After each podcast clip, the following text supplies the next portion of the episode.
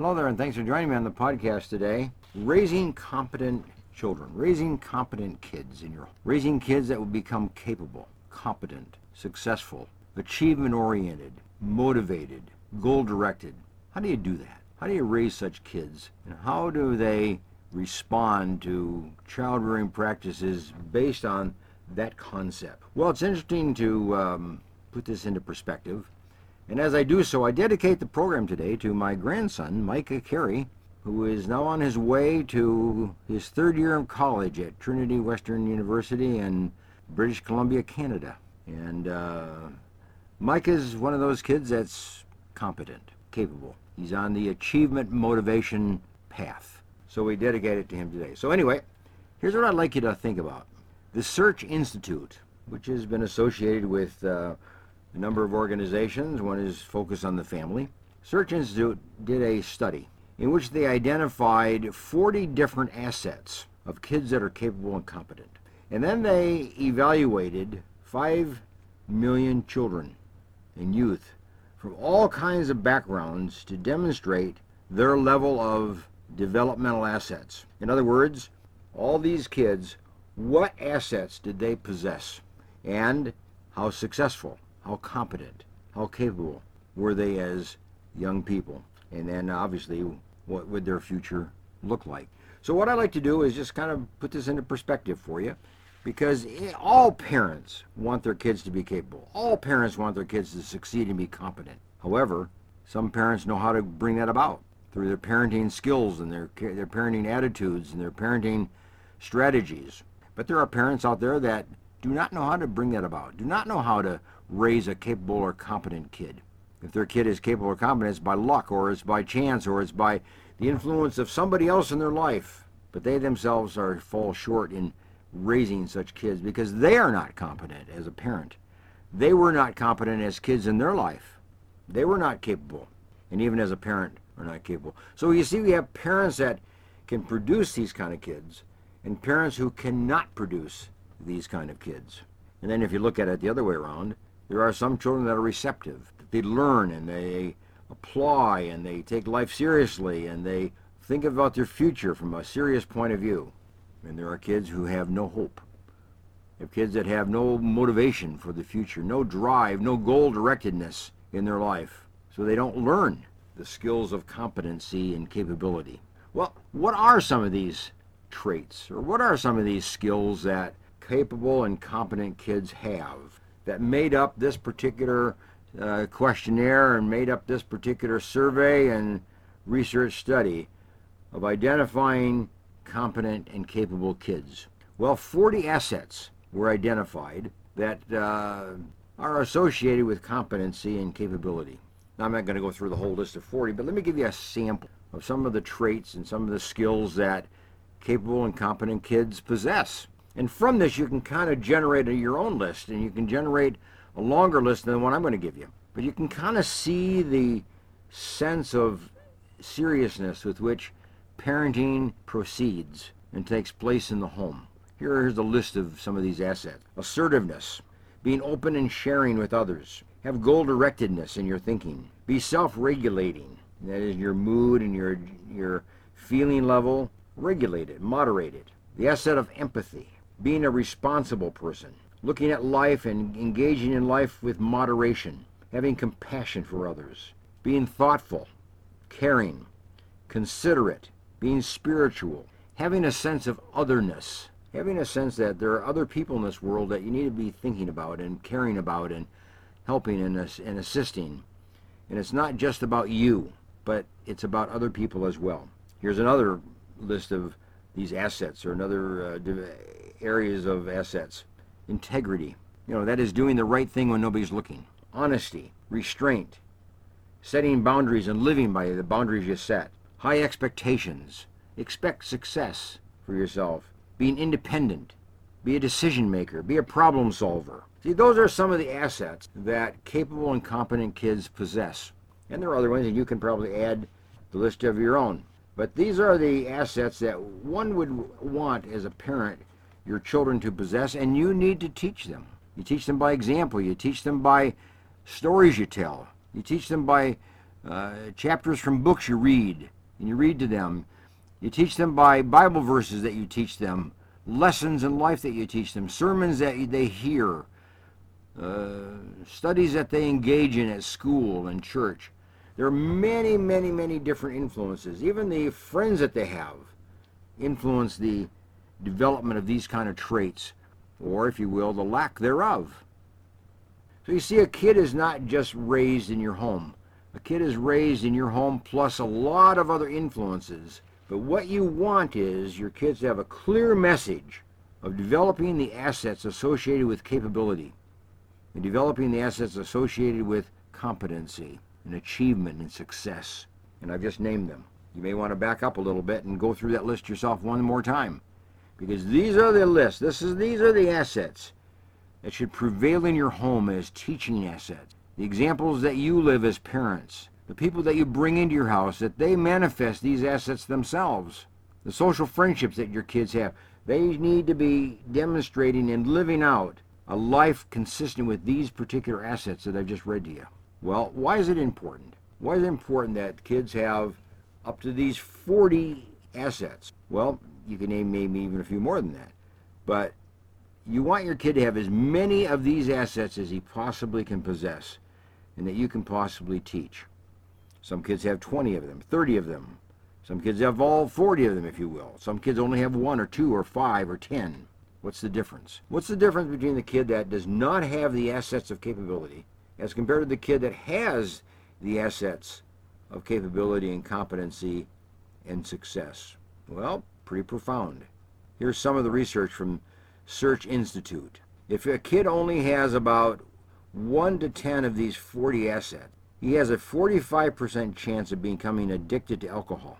On the other hand, if a kid has 30 to 40 of these assets, positive assets, he has only about a 3% chance of becoming addicted to alcohol. Huge difference. So you worry about your kid being capable? I mean, you worry about your kid being uh, addicted to alcohol? You worried about that? Well, that's true. You should be worried about that. But what you should really be worried about is does your kid possess the assets of capability and competency and success? Those you teach. And as a result of teaching those things and the result of your kid acquiring those skills, alcohol addiction is less likely to occur, if at all. Okay, let's back up a little bit further. What about violence?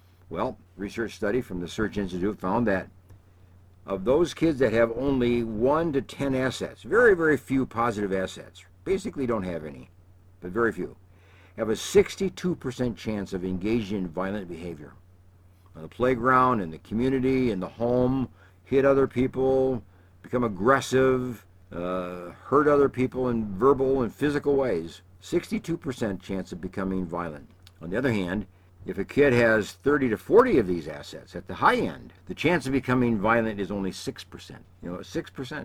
So, in other words, the more positive assets a kid has, the less likely he'll engage in violent behavior. So, we worry about violent behavior in our community. We worry about all the gang behavior and the activity with guns going on in our community. Maybe the place for gun control and gun moderation and violence and killing and all the other stuff that goes is really the answer in the assets that your kid learns and develops in your home during his childhood and adolescent years. Maybe the answer is really in developing positive assets because then we know that that kid with a lot of positive assets will not engage in violent behavior. Well, what about drug use? Which is similar to alcohol use, by the way, but what about drug use? Because it's all drugs. Well, the kids that had only 1 to 10 uh, positive assets had a 38% chance of becoming addicted to drugs. And that's marijuana, methamphetamine, cocaine, heroin, you know, and so on. 38% had a chance of becoming addicted to drugs. Where on the other hand, if a kid had 30 to 40 of these assets, in other words, at the high end, possess a lot of these positive assets of capability, a 1% chance of becoming addicted to drugs. In other words, maybe the answer for drug addiction is not necessarily taking drugs off the market or making them unavailable, although that would be a, a good thing too, by the way. The answer really might be in developing a competent kid that does not need to rely upon drugs for energy or for uh, enthusiasm or for uh, reduction of pain or reduction of hurt and agony in their life. Maybe that kid can be much more competent just by developing these assets, these positive assets that you need to be teaching as a parent. Okay, that's kind of the negative as example anyway, but let's take a look at some positive behaviors, okay? It really kind of flips around basically.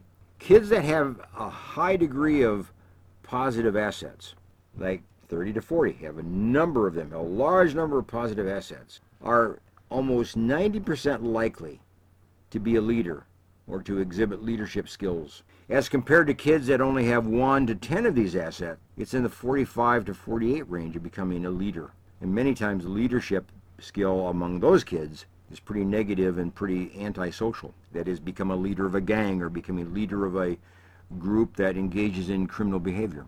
In other words, positive assets are associated with positive leadership skills and leadership positions as kids increase in their age and increase in their schooling and increase in their availability and movement within the community.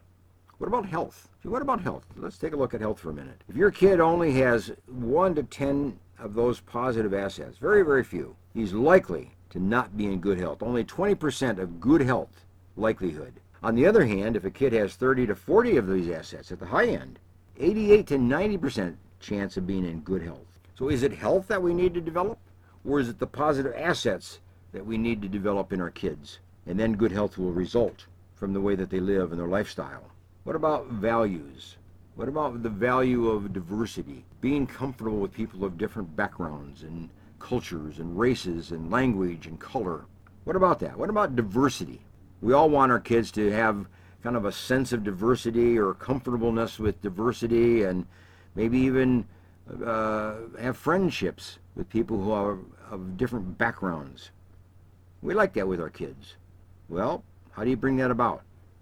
If your kid has a low level of assets, maybe 1 to 10, there's only a 40% chance that he will have a positive sense of diversity and positive involvement with diverse populations. But on the other hand, if your kid has 30 to 40 of these positive assets, in other words, a very high level of positive assets, your kid will have a 90% chance of having a positive relationship with people of different backgrounds, diverse backgrounds. So how do you bring about diversity in your community?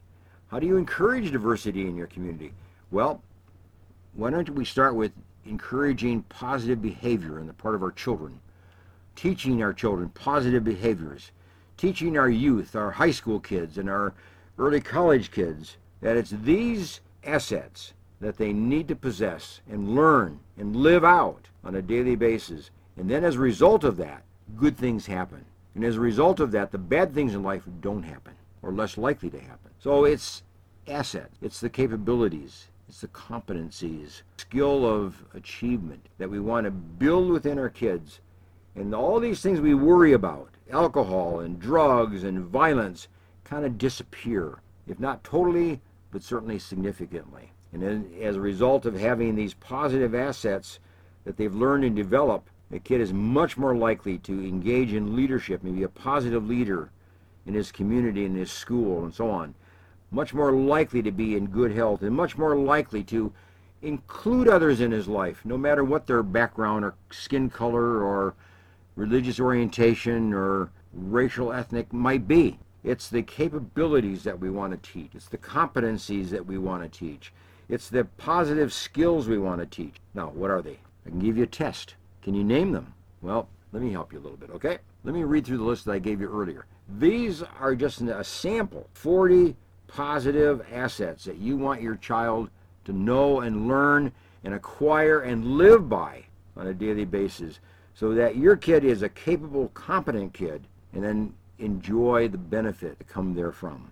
Assertiveness, open and sharing, goal directedness, self regulation of mood and feelings, having empathy, being responsible, having a strong sense of spirituality, being a considerate person, being thoughtful, being compassionate, living a life of moderation, having an otherness orientation. That is, include other people in your life and don't exclude. Being independent, being a problem solver, being a decision maker, have restraint, be honest, have integrity, set boundaries and live by them and have goals and expectations and pursue them. Well, those are some of the assets. Sample, you can add some more. But as a parent, as a grandparent, as a youth, as a kid, as an adult, as a child, as an adolescent, whatever you are, get this sense that you can be capable and you can raise a person who's capable, a kid that's competent and capable, but you have to teach the positive assets of life. And then they, in turn, will produce a kid that you'll be proud of and that will be successful and will be achieving, and then you'll be proud of them. So that's your job as a parent. You can raise a highly competent kid. You can raise a highly capable. You can raise a highly successful. And if you are in the youth age bracket, 25 years of age and younger, okay, I'm going to call that the youth bracket because that's when your brain develops at age 25, by the way. If you're below the age of 25, you can be a capable and competent and a successful young person, but you have to have these positive assets in your life. You have to commit yourself to developing these positive assets in life and live by them and manifest them on your day to day basis. You have to be committed to them, not just your parents. You can learn them, even though your parents may not have taught them. You can acquire them, even though you didn't learn them in school or you didn't learn them in the home in which you were raised or whatever. But you can be a person of empathy, responsibility, moderation, compassion, thoughtfulness, consideration, goal directedness, and so on. You can be that person. Go and do. Go and be. And go and experience. And then go and enjoy the benefits of life that will come as a result of that. Anyway, thanks for joining me on the podcast today. And uh, my website, www.booksbyhedberg.com. A great book in there that will be along this theme, Dr. Teach Me to Parent. So if you're a parent, here's how you can do the job to bring about these assets so you have a competent family and a competent kid in your family. Anyway, nice to have you with me, and bye for now.